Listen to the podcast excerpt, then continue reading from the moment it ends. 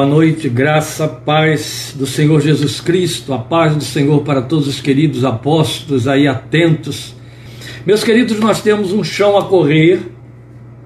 Você já deve ter visto aí no início da nossa página que estamos chamando a abordagem de hoje de parte 31A. Eu coloquei como parte 31A porque eu não posso prever até onde ela vai com o tamanho dela para hoje por isso ser parte A. Espero que na próxima semana estejamos ainda com parte 31B. Dependendo de como ficar a abordagem, poderemos ter até C.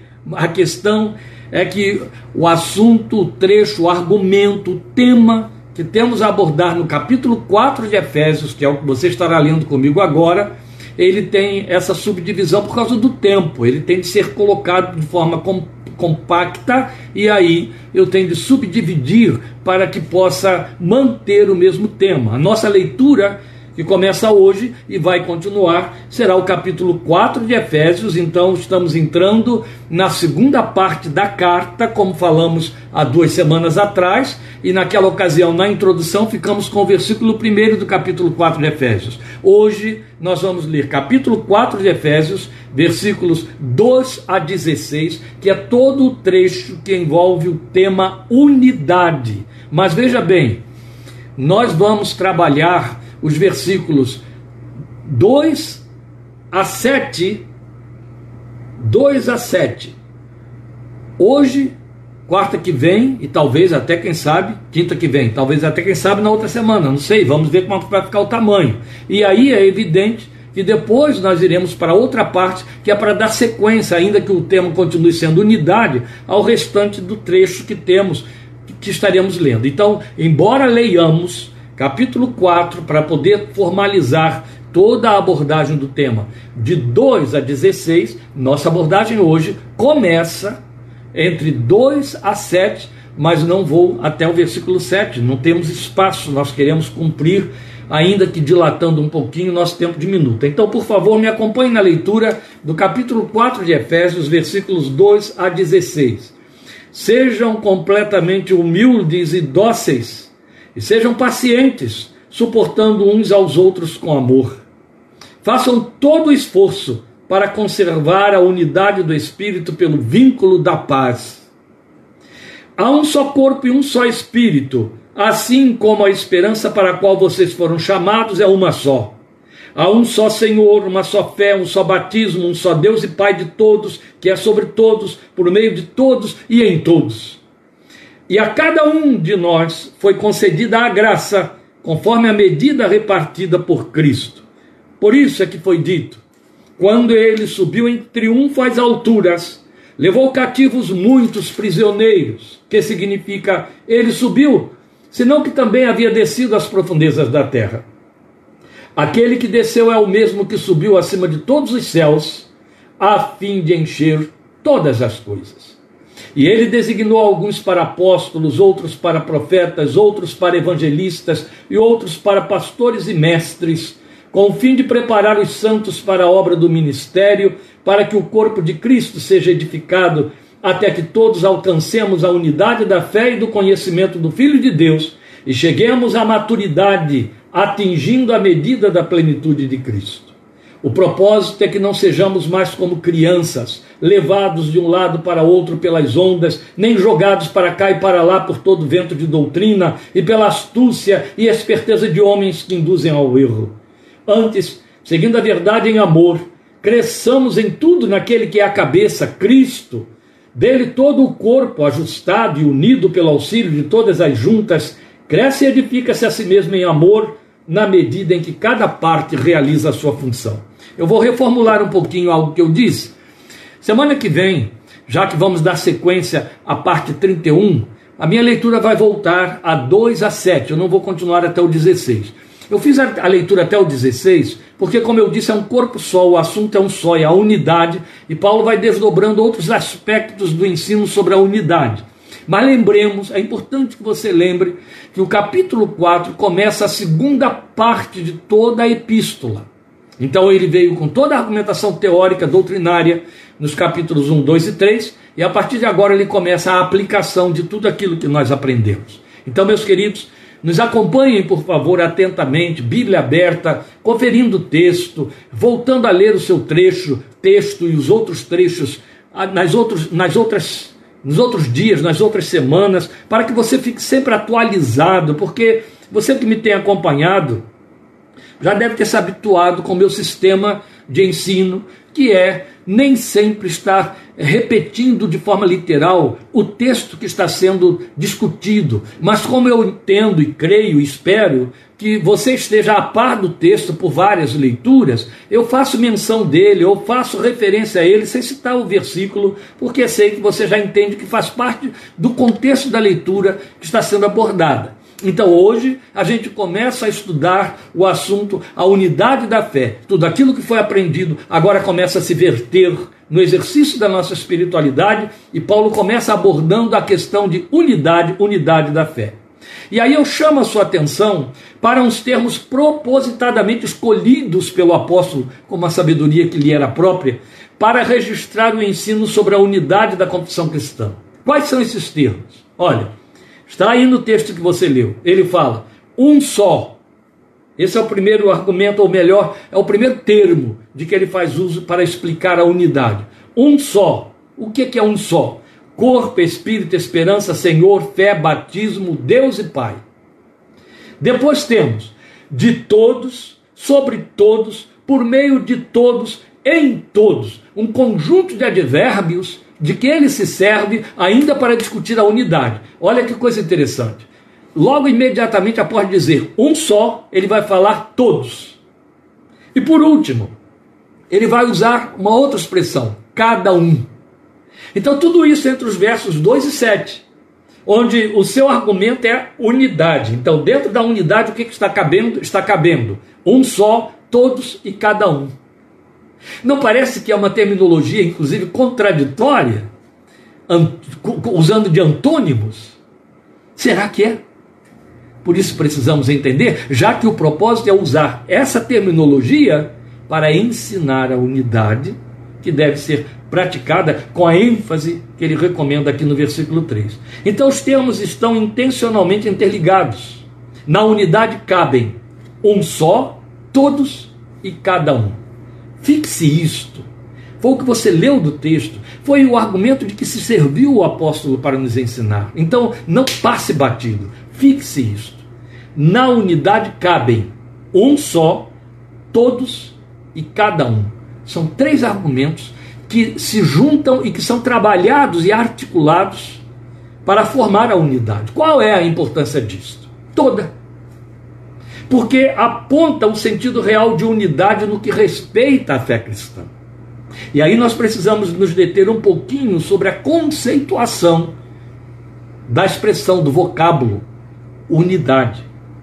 Porque quando se lê a palavra unidade na Bíblia, seja aqui, seja na carta, na, na, é, no Evangelho de João, capítulo 17, naquela oração que Jesus fez, chamada oração é, é, sacerdotal, em que com ênfase e repetição ele diz: Pai, que todos sejam um, para que cada um seja um, nisto todos conhecerão que vocês são meus discípulos, e por aí vai.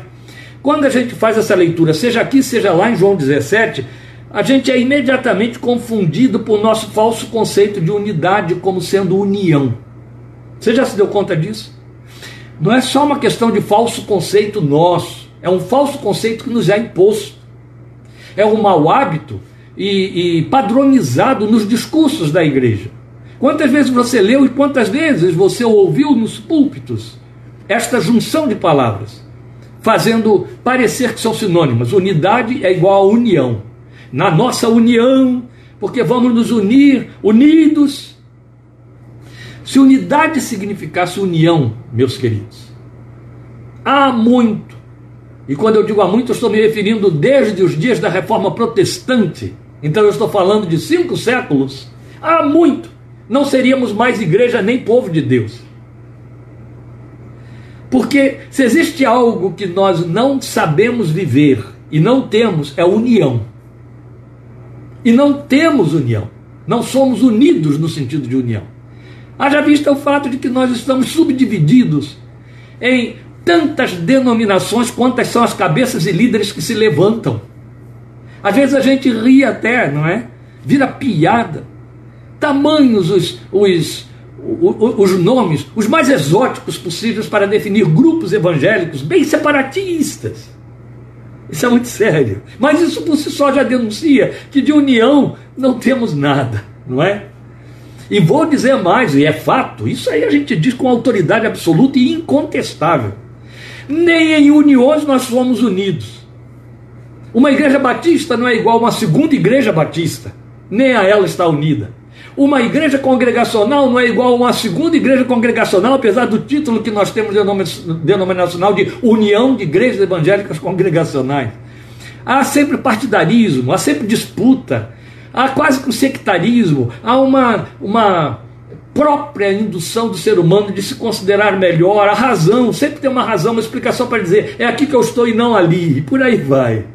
Mas na verdade, unidade não significa união. Graças a Deus, porque se significasse, já não seríamos mais igreja desde que a igreja foi estabelecida. Então o apóstolo já parte para nos mostrar que no conceito unidade cabem outros termos, como todos e cada um. Percebe a diferença que existe entre união e unidade? Eu não quero ficar falando sobre união. Nosso assunto é unidade. Veja, dentro da unidade cabem esses termos, todos e cada um. Parece que eles se opõem, não é? Todos para falar de grupo. Cada um para mostrar que o todos é formado pela individualidade dentro da unidade. E também para mostrar que há diversidade na unidade. Logo, é importante ressaltar que unidade difere amplamente de unicidade, que é outra terminologia perigosa. A unicidade é aquela em que a singularidade está em foco.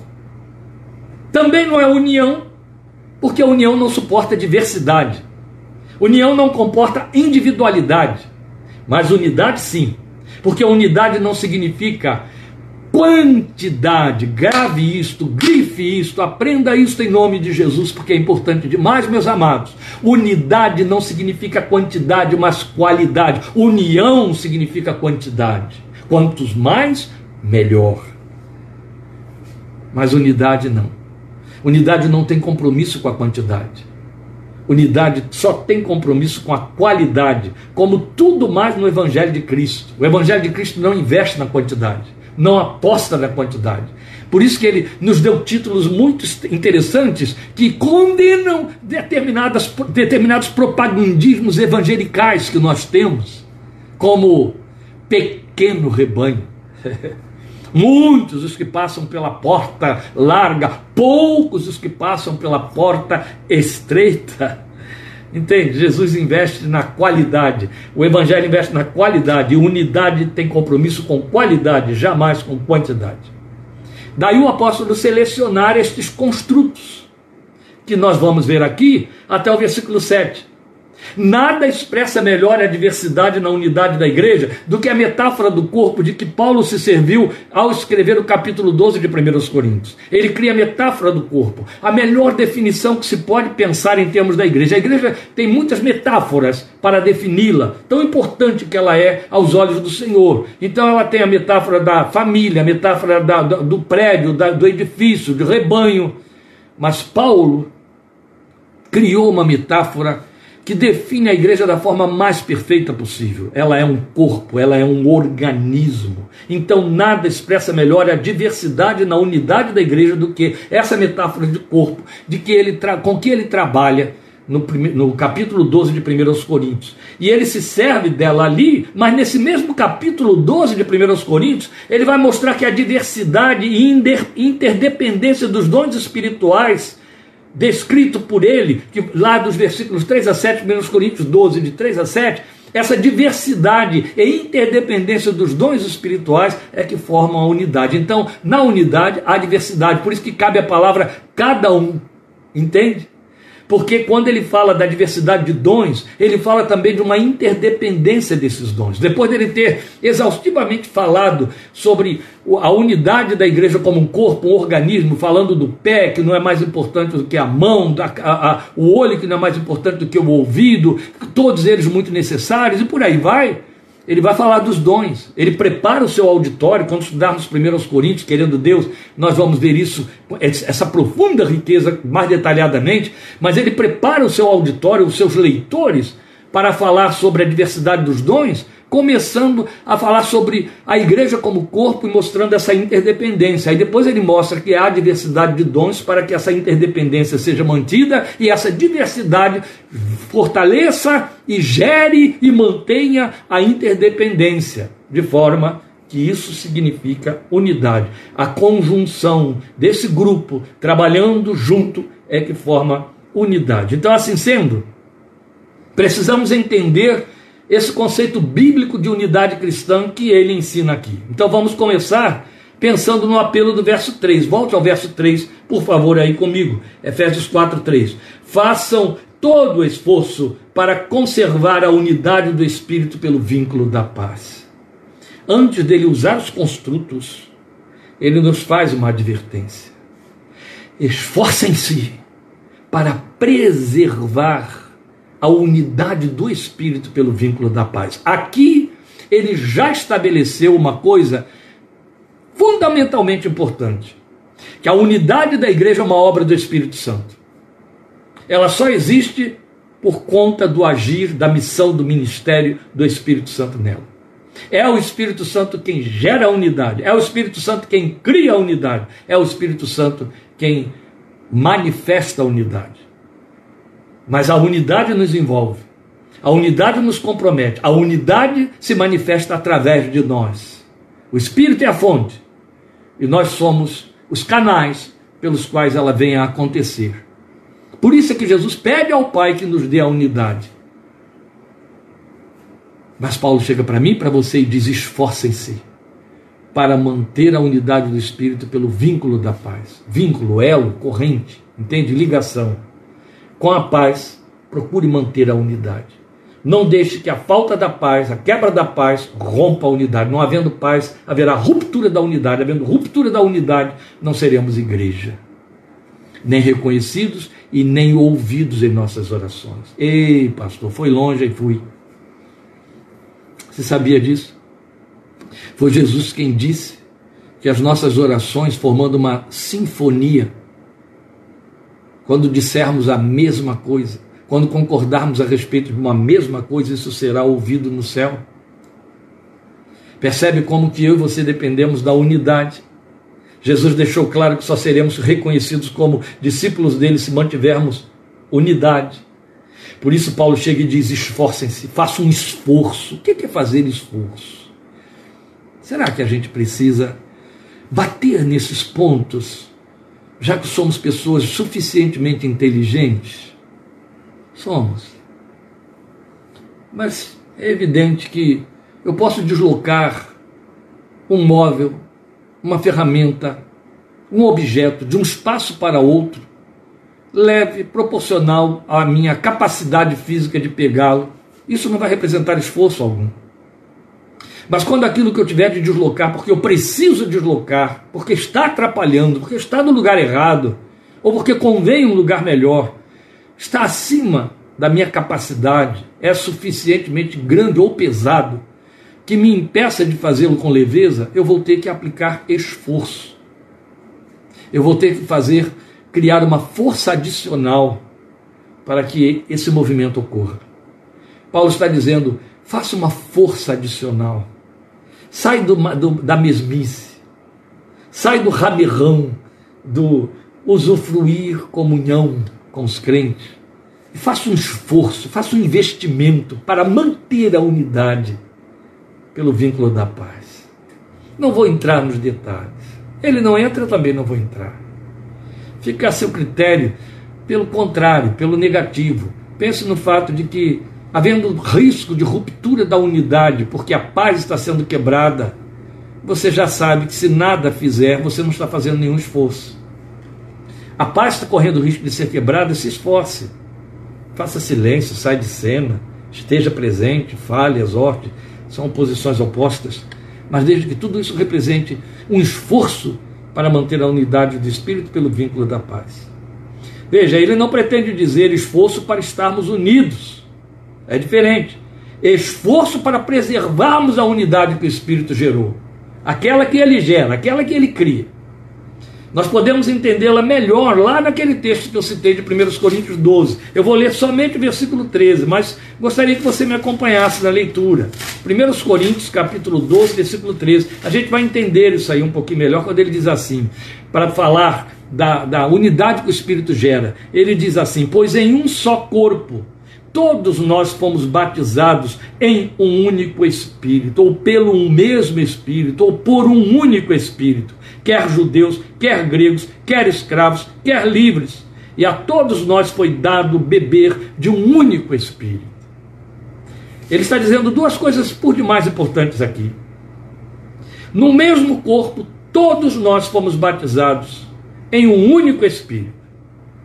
E aí ele vai falando de uma diversidade de povos e de etnias: judeus, gregos, escravos, livres.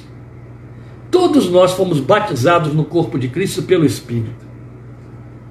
E a todos nós foi dado beber da água da graça pelo mesmo e único Espírito. Quando ele fala disso, ele está falando de um corpo que é universal e invisível. Entende? Você há de convir que dificilmente você reuniria no mesmo grupo para falar dessa diversidade judeus, gregos, escravos e livres. Poderia acontecer, provavelmente aconteceu no primeiro século, mas via de regra você tem uma igreja brasileira, uma igreja carioca, uma igreja paulista, uma igreja paulistana, uma igreja gaúcha, uma igreja nordestina, uma igreja nortista, Via de regra, você tem uma igreja é, de idosos, uma igreja de jovens, uma igreja com suas características missiológicas. Essa é a igreja visível. Mas quando ele fala da igreja que abarca todas as classes, todas as ordens, todos os tipos, ele está falando de um corpo universal e invisível. Esta é a linguagem de 1 Coríntios 12, 13. É nesse corpo invisível que nós fomos batizados pelo Espírito, batizados é imergidos, colocados lá por imersão, lá dentro, mergulhados dentro desse corpo, introduzidos nele. Então, quando de nossa conversão a Cristo, nós fomos inseridos pelo Espírito no corpo de Cristo, não no corpo local e visível. Quem faz inserção nossa no corpo local e visível é o homem, é o ministério, é, é o dom ministerial de pastor, de evangelista, quem for aquele que nos batiza, aquele que nos arrola, é o povo em assembleia nos recebendo, nos aceitando no seu meio. Esses fazem as inserções no corpo visível, o Espírito faz a inserção nossa no corpo invisível, a igreja que Jesus enxerga no mundo todo.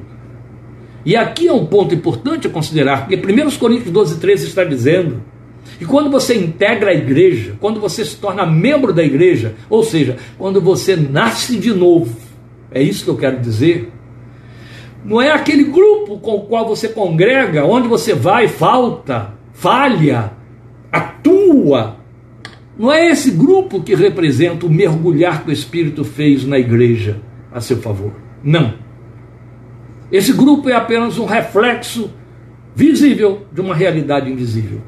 Foi no corpo universal, foi na igreja universal, na igreja invisível, a igreja que Deus vê, que envolve todos os povos do mundo todo, naquela linguagem de Apocalipse capítulo 5, todas as tribos, raças, povos, língua. É nessa que você foi inserido. E é essa unidade universal que Paulo está exortando que eu tudo faça para manter. Então a linguagem começa a se modificar a partir de agora, o entendimento do argumento unidade é onde nós temos de ir. E vamos correr, que o tempo está avançando e eu estou só introduzindo o argumento. Olha como é que a coisa é complicada, né? Mas estudar um texto tão rico, minimamente requer isso, exige isso. Então veja, fica mais claro isso quando você pensa nos grupos que se pretendem cristãos, sem ser corpo de Cristo, sem estar alinhados, e aí os compara são aqueles que não confessam a cristologia. O que é, que é cristologia? O que é que forma a unidade da igreja cristã no mundo inteiro? é o que chamamos de cristologia. Qualquer confissão, qualquer prática cristã que fira a cristologia é seita, é heresia. Não forma corpo nem é a igreja de Cristo, por mais que se arroguem esse poder, esse direito. Não são. Existe a cristologia. Lembra, você tem aí na, na, na levantado pelos reformadores, na doutrina das grandes confissões, o sola escritura, sola, sola filia, sola é, é, só deu, dei glória, e deu glória, e por aí. Você tem essa unidade confessional, que chamamos de cristologia, que é o que faz, que te dá o referêndum para você saber que o outro tem a sua doutrina. Ou seja, que aquele grupo pertence à Igreja de Cristo, a qual você também pertence, não importa o nome que tenha, a placa que tenha, se não tem placa, se tem templo ou não tem templo e por aí, não importa. Mas você sabe que a igreja de Cristo, porque a cristologia está lá sendo confessada, vivenciada e crida. Então, onde ela está? Em que, que ela se resume? Em a Bíblia como autoridade única na fé. Ouviu isso? Grave isso. O que, que faz parte da cristologia que nos torna igreja cristã? A Bíblia como autoridade única na fé nas questões da fé, no ditar a doutrina, no exercício da espiritualidade. Depois, a deidade de Cristo, quer dizer, Jesus, Deus, Deus de Deus, homem de homem, verdadeiro Deus, verdadeiro homem, a deidade de Cristo, Jesus divino, Jesus não, não, não apenas divinizado, Jesus o Deus que encarnou. Aí está o ponto primordial da cristologia. Depois, o sacerdócio de Cristo. Cristo como nosso único e suficiente sacerdote. Único e suficiente sacerdote. O sacerdócio de Cristo é a cristologia. Depois, a sua mediação exclusiva, sem adjutório, sem adereço, sem nenhuma coisa que possa se associar. Ninguém a um só Deus e um só mediador dado entre Deus e os homens, Jesus Cristo, homem. A nenhum outro, nenhum outro nome foi dado entre os homens pelo qual devamos ser salvos. Jesus, o único mediador, o único salvador, o único que está entre o adorador e o Deus adorado, o único que está entre o homem e o Deus a quem ele se submete, em quem ele crê e a quem confessa. Isso é cristologia, sua mediação exclusiva. Por último, a salvação unicamente pela graça de Deus. De novo, sem adjutórios, sem nenhuma obra, sem nenhum mérito, sem nenhum credenciamento particular ou pessoal. Única e exclusivamente a graça que Jesus, na justiça que cumpriu diante de Deus na cruz do Calvário, nos outorgou. Graça salvadora. Isso é cristologia. O grupo grande, pequeno, perto ou longe, cumpre a cristologia, não acrescenta nada nela e não retira nada dela, isso é igreja, é corpo de Cristo. Entende? Mas quando você vai observar e comparar alguns outros grupos, aí você descobre onde a unidade está quebrada e eles então deixam de ser corpo de Cristo, igreja do Senhor. E outro tanto deixam de ser salvos, é evidente. Se, se o Espírito nos batiza no corpo de Cristo, porque somos de Cristo, mas se eu não estou no corpo, eu não sou de Cristo. É automático. Então nós temos os grupos que, embora protestantes, não assinam em sua confissão esta unidade. São protestantes, mas não assinam a unidade. Ciência cristã, mormonismo, jeovismo, adventismo e também, evidente, é importante lembrar que todas essas correntes tiveram no cristianismo evangélico a sua origem. Sabia disso? Saíram de igrejas congregacionais, presbiterianas e por aí. Vieram de lá, mas se desalinharam, quebraram a unidade, não formam corpo, não confessam a cristologia. E aí é muito sério, não é? Muito sério. Pois bem, veja bem, isso vale de igual maneira, porque eles não preservaram a unidade, vale de igual maneira para o romanismo. Porque no romanismo Cristo não é o único mediador nem a graça é a única via para a salvação. Precisamos fazer obras.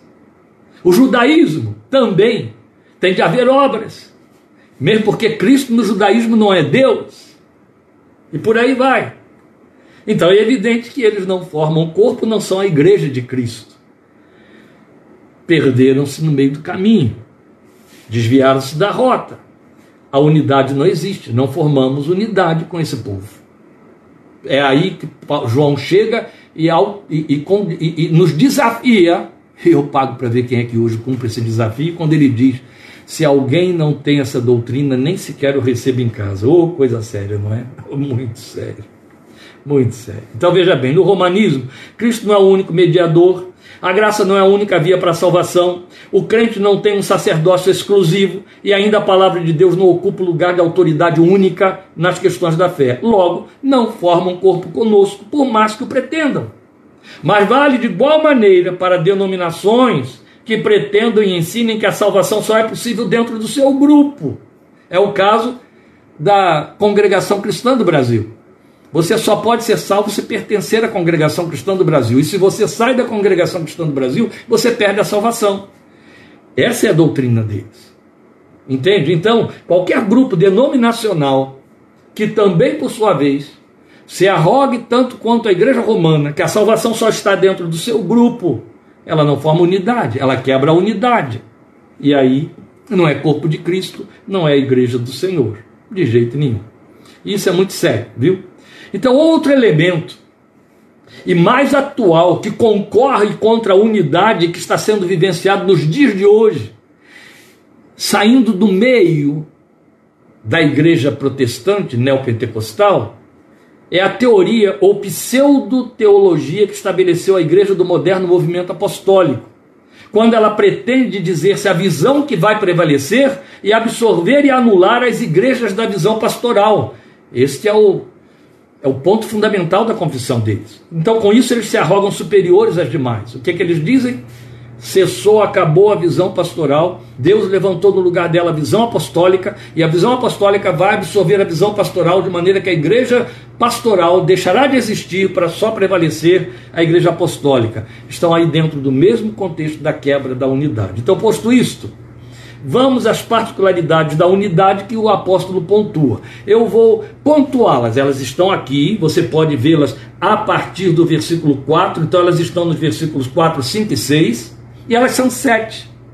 Eu vou pontuá-las para você. Discutiremos uma por uma. Hoje eu não vou conseguir passar da primeira, que não vai dar. Mas veja, ele vai falar de unidade do corpo, está aí, vai acompanhando na sua Bíblia, unidade do espírito, unidade da esperança, unidade do senhorio, unidade da fé, unidade do batismo.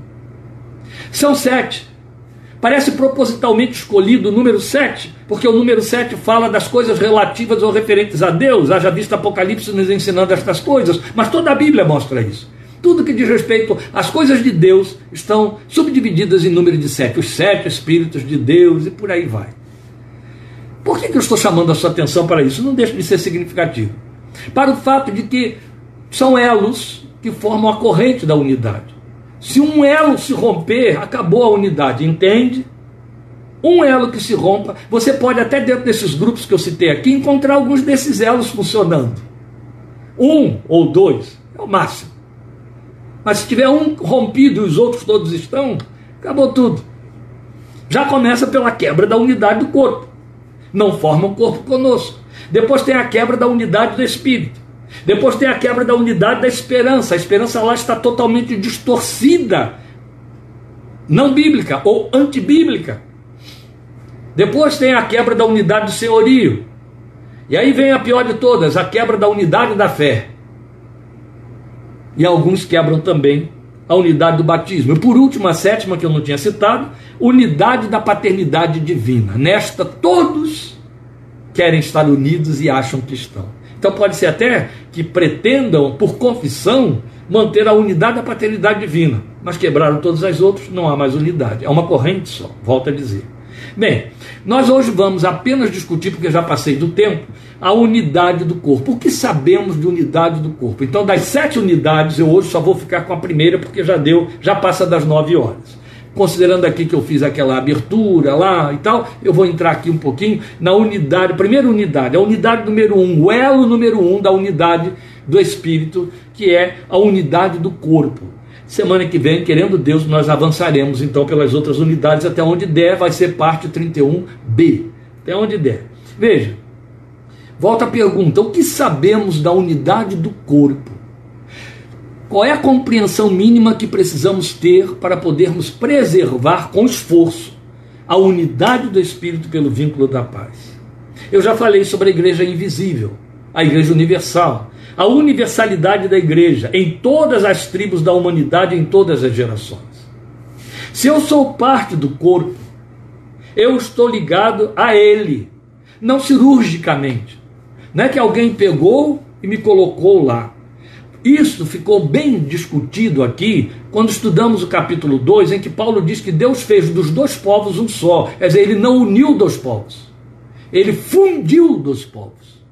Entende? Isso é diferente. Então a unidade, a minha ligação ao corpo, não é cirúrgica.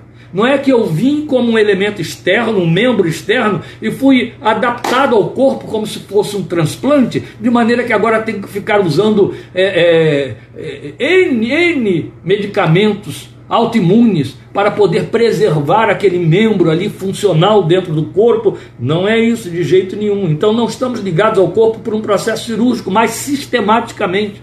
Passamos a fazer parte do sistema, ou seja, é como se nascêssemos a partir daquele corpo, como se fôssemos um membro que se formou posteriormente num dado momento.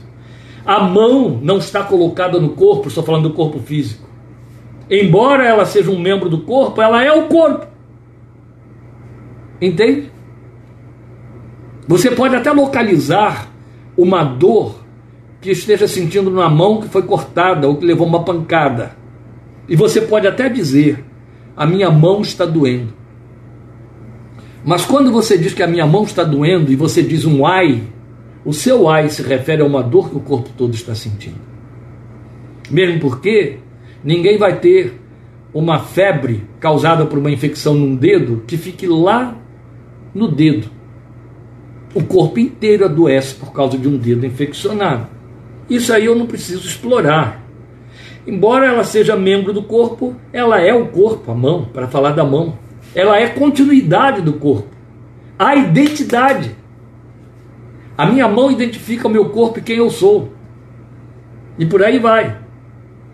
Então, mesmo ela tem o mesmo sangue, ela tem as mesmas células, ela tem o mesmo DNA. Esta consciência de corpo, trabalhada pela metáfora de Paulo em 1 Coríntios capítulo 12, ela precisa ser nutrida e preservada em cada um de nós. Quando ele diz lá, seja judeu, seja grego, seja escravo, seja livre, todos formamos um corpo só. O que ele está dizendo é: não importa a que distância esteja, geograficamente falando, ou no tempo, na história, a igreja de Cristo você pertence a ela. Então a igreja que fez história no século XIX, na Inglaterra, com o grande avivamento que trouxe para o Brasil o Evangelho, eu pertenço a ela. Embora eu tenha surgido dois séculos depois, um século depois, um século depois. Então a expressão cada um ganha sentido e realce a partir daqui, a expressão que está no versículo 7, e a cada um de nós ganha sentido aqui. Então não importa onde eu vá ou onde eu esteja, nem que tipo de troca eu experimente nas minhas interrelações cristãs, o fato é que eu sou continuidade do corpo, qualquer que seja a forma como e onde ele se faça presente, e ainda que deslocada no tempo. Isso é muito sensível, isso é muito perceptível quando usamos de alguns recursos litúrgicos em ambientes completamente diferentes. O louvor, por exemplo, ou a oração. Você fica plenamente identificado, mesmo que aquilo esteja acontecendo em outra língua, porque tem a ver com o seu conteúdo, tem a ver com aquilo que faz parte de você. Você é corpo no meio de um grupo que não fala o seu idioma, mas que adora o mesmo Deus a quem você adora. Agora, se um grupo cristão, no exercício de sua praxis, exclui o outro adorador de fora do grupo por não estar dentro das suas normas particulares, que são características do grupo, esse grupo está pecando contra a unidade do corpo. Isso é fato. Durante muitas dezenas de anos, e há ainda alguns lugares ermos onde essa ignorância prevalece, um grupo denominacional muito famoso, muito prevalecente entre nós, negava dar santa ceia a um membro de uma outra igreja que chegasse naquele culto no dia de santa ceia.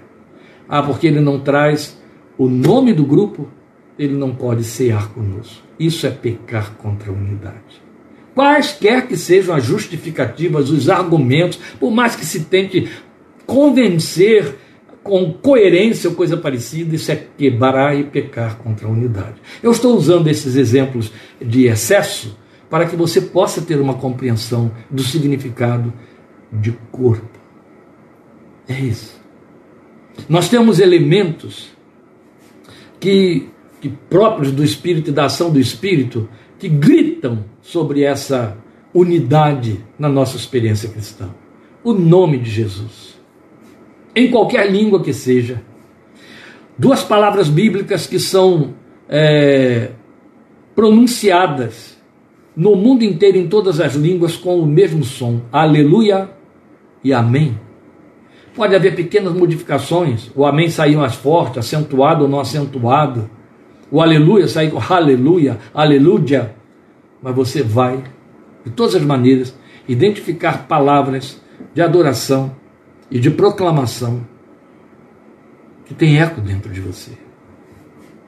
É a questão do nome de Jesus. Eu encerro só exemplificando com uma experiência que está aí na história moderna da igreja cristã, escrita por Corey ten naquele seu famosíssimo livro é, Refúgio Secreto. Corey ten conta que, uma vez colocada no campo de concentração pelos nazistas, por conta dela ter favorecido judeus dentro da relojoaria do seu pai, lá no Haarlem, de, da Holanda, ela estava no meio de várias outras prisioneiras com várias causas diferenciadas para estarem presas. Então ali tinha mulheres que estavam presas, como ela, por serem cristãs que ajudaram judeus, mulheres judias, mulheres prostitutas e outras lá. Outras razões, prisioneiras políticas. Havia uma mulher no meio daquele grupo todo que, quando chegou lá, elas já estavam sofrendo aqueles horrores todos do frio, noites insônias, piolhos, fome aquela mulher começou a chorar e gemer, gemer e chorar e não deixava ninguém dormir. Era um desconforto contínuo. Cada uma daquelas mulheres queria ter o seu próprio espaço para gemer e chorar.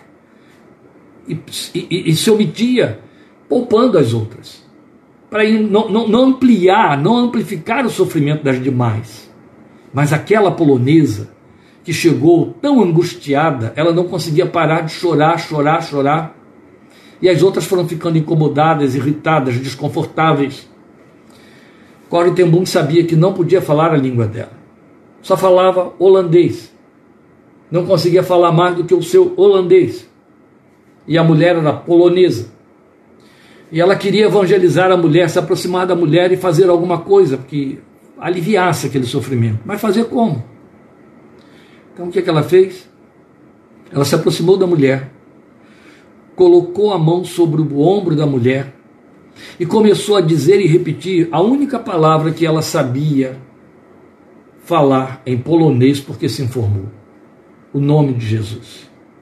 Ela sabia que o nome de Jesus em polonês tinha aquela pronúncia e era a única coisa que ela poderia dizer à mulher. Então ela colocou a mão sobre o ombro da mulher que gemia e chorava e começou a dizer em polonês: Jesus, Jesus, Jesus.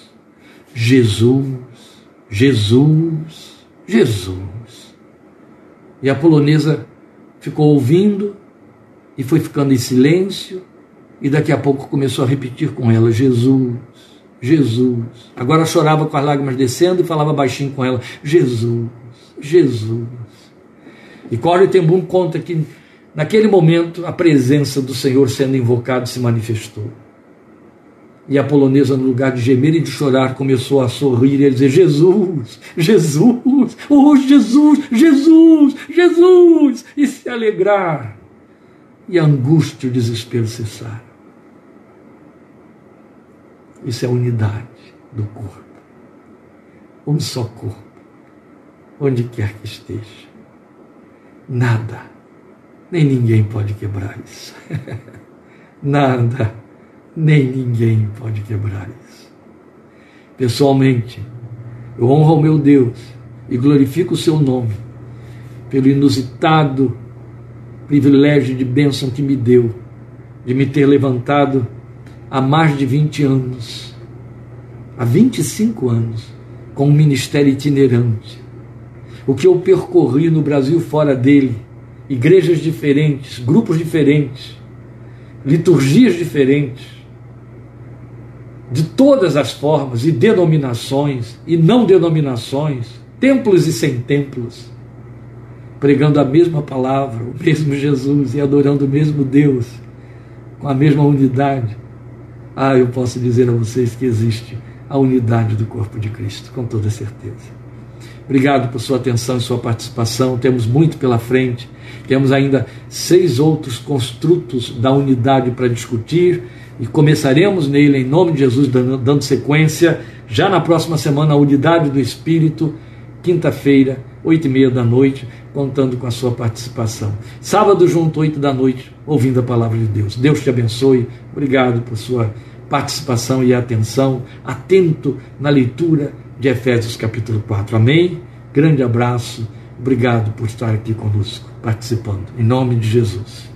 Amém.